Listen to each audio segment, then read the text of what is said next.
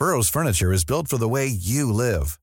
From ensuring easy assembly and disassembly to honoring highly requested new colors for their award-winning seating, they always have their customers in mind. Their modular seating is made out of durable materials to last and grow with you. And with Burrow, you always get fast, free shipping. Get up to 60% off during Burrow's Memorial Day sale at burrow.com slash ACAST. That's burrow.com slash ACAST. burrow.com slash ACAST.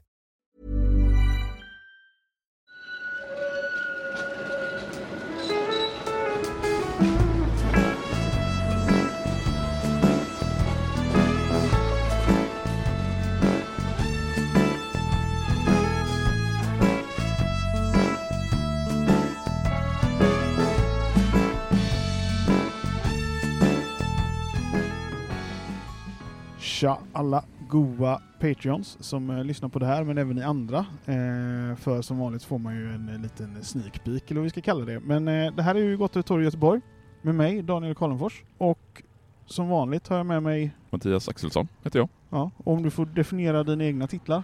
Gymnasielärare Göteborgskännare är jag mest bekväm med i det här sammanhanget. Eh, som jag nämnde, Patreon-exklusivt. Var blir man eh, Patreon? Man blir månadsgivare på patreon.com gator och torg i Göteborg. Mm. Och det behöver du bli för att få lyssna på hela det här Mm. avsnittet. Är du inte månadsgivare så kommer du att få lyssna i ungefär 10 minuter. Och om du blir månadsgivare så slipper du också reklamen. Jag tror att ni som eh, lyssnar också hör det, att en del spårvagnstrafik till är. Det är också någon slags fontän som pålar. Mm. Så, eh, och det är ett fantastiskt väder, så vi sitter ute idag, hör ju alla såklart. Men vart är det vi är någonstans egentligen? Ja, vi sitter ju i Vasa, i Vasaplatsen, på Vasaplatsen.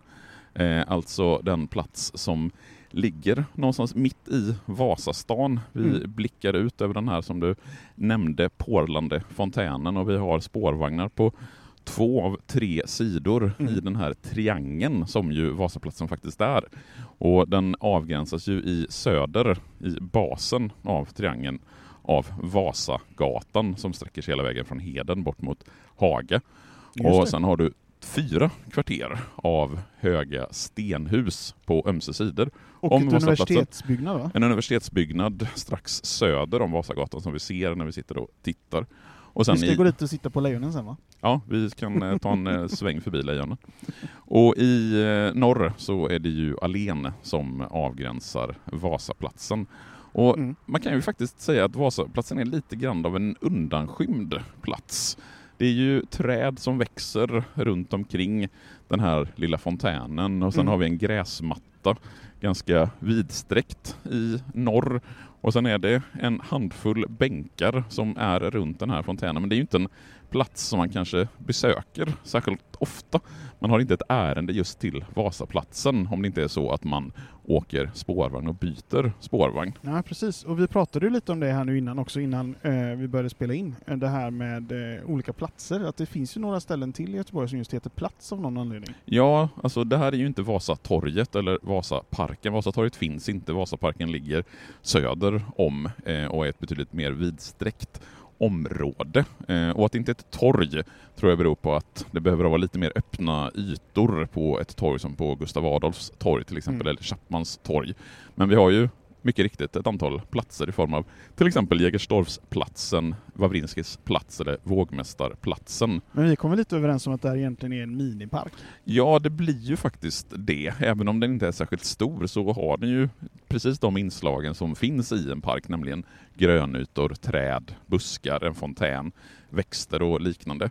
Men den kan ju inte heta Vasaparken, för Vasaparken finns ju redan, så Mm. blir det väl naturligt att den heter just Vasaplatsen. Men jag vill koppla tillbaks till kvarteren eh, du nämnde. Det är ju inte vilka kvarter som helst liksom.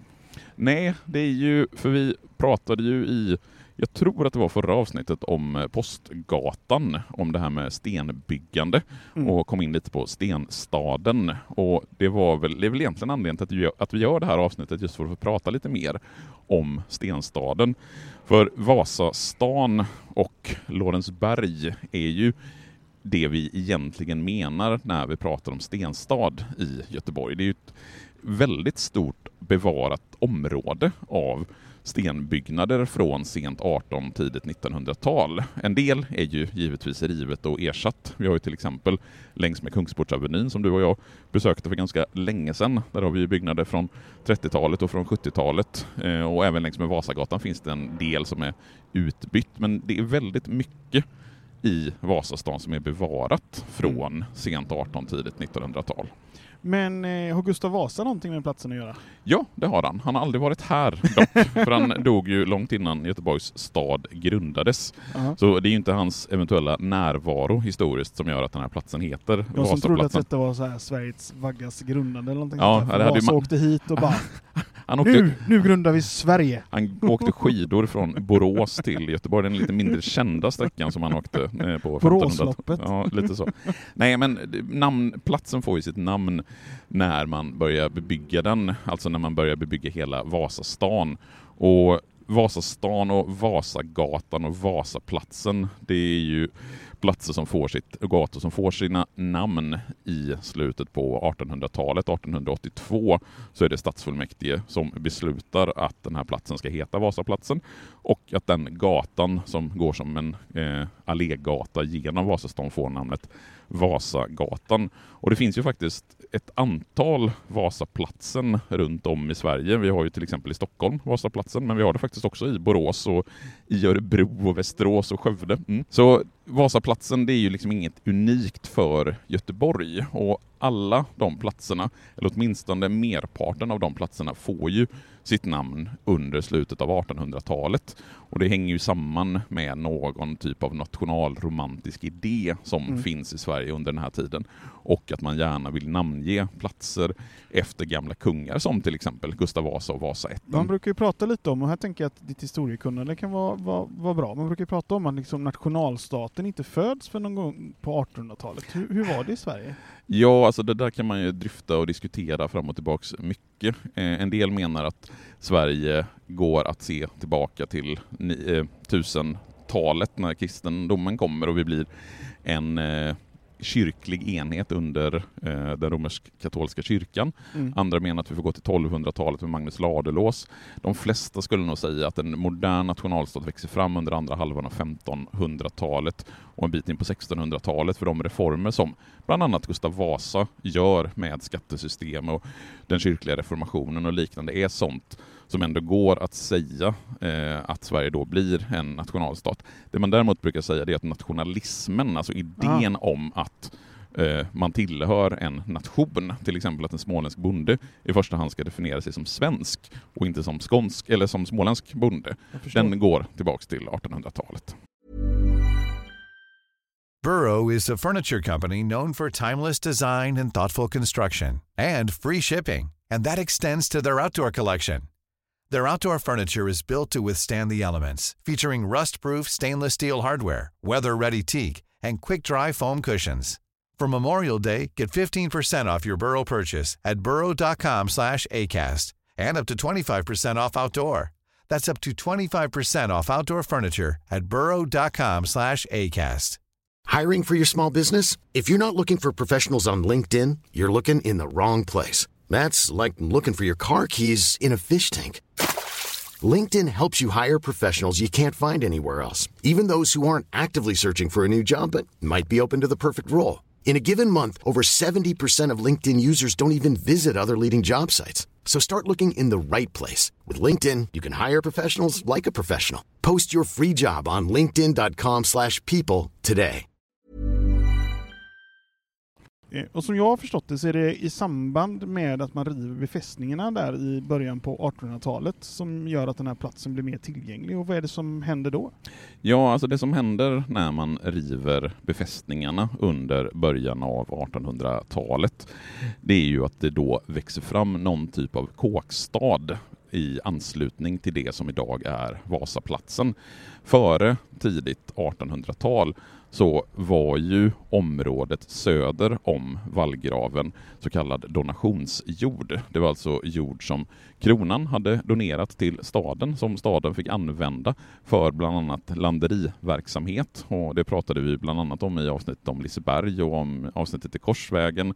Och jag tror att vi har berört det i ganska många avsnitt just landeriverksamhet. Ja, det verkar som att landerier har funnits överallt utanför vallgraven så att säga. Ja, och- Fram tills att staden tar, tar marken och så blir det något annat. Ja, och landeriverksamheten den användes ju för att ha olika typer av plantager och man hade tobaksodling och man hade betesmark för djur och liknande. Så området söder om staden var ju då använt framförallt för landeriverksamhet och stadens bebyggelse och där människor bodde, det var ju koncentrerat till innanför vallgraven och sen Haga och Masthugget och bort mot Majorna Och egentligen. kåkstäder som du nämnde, det, det, det, det var liksom det är inte så här stora lyxiga kåkar vi pratar utan Nej, utan det är snarare tvärtom skulle man Ja. kunna säga. Att en kåkstad, det är ett område med ganska förfallna byggnader, träskjul.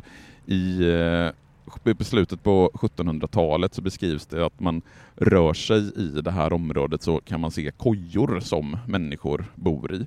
Och just att det växer fram en ren kåkstad, det vill säga en mer koncentrerad bebyggelse, det handlar ju just om det här att staden öppnar upp sig i och med att man river befästningsmurarna. Det har funnits försök att etablera någon typ av eh, landeriverksamhet, alltså större landeriverksamhet här, ett landeri som man kallade för Katrineström.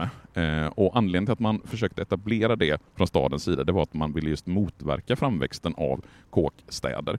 Och att kåkstaden växer fram just här i anslutning till Vasaplatsen, det beror troligen på att det här området inte var så väl anpassat för till exempel att ha boskap eller trädgårdsodling eftersom det låg bland annat en kvarn och en kvarndamm, det vill säga en mindre sjö här.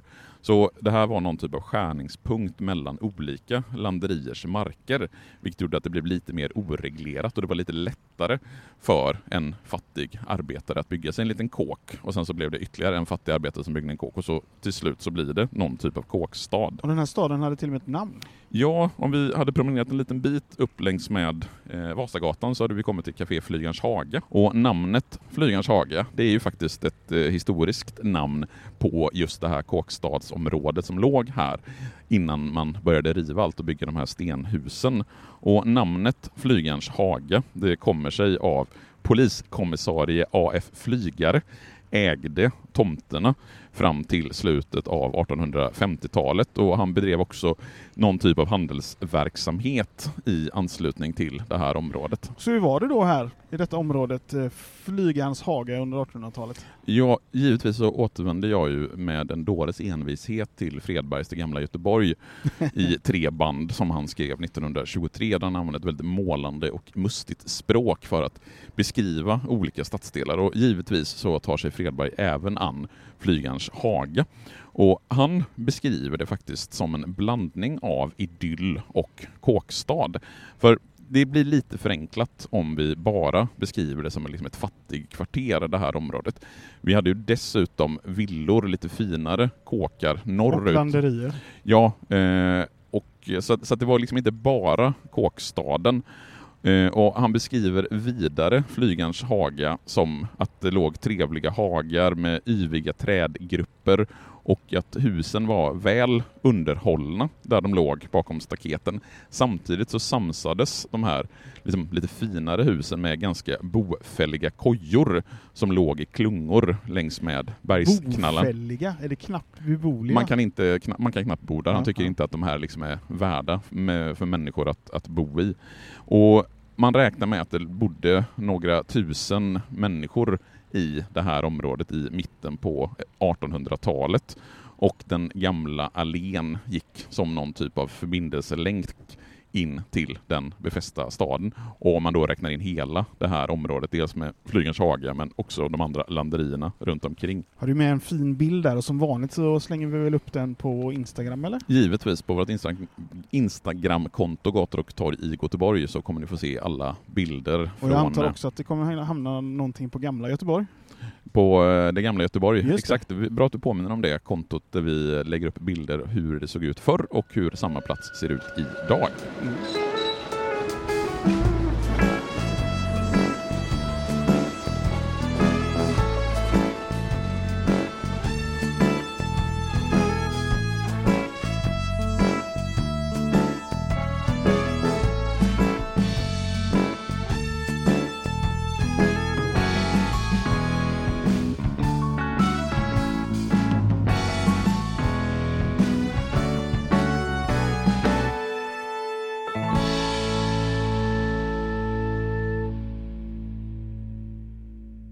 Gator och torg i Göteborg produceras av Reostat Media AB.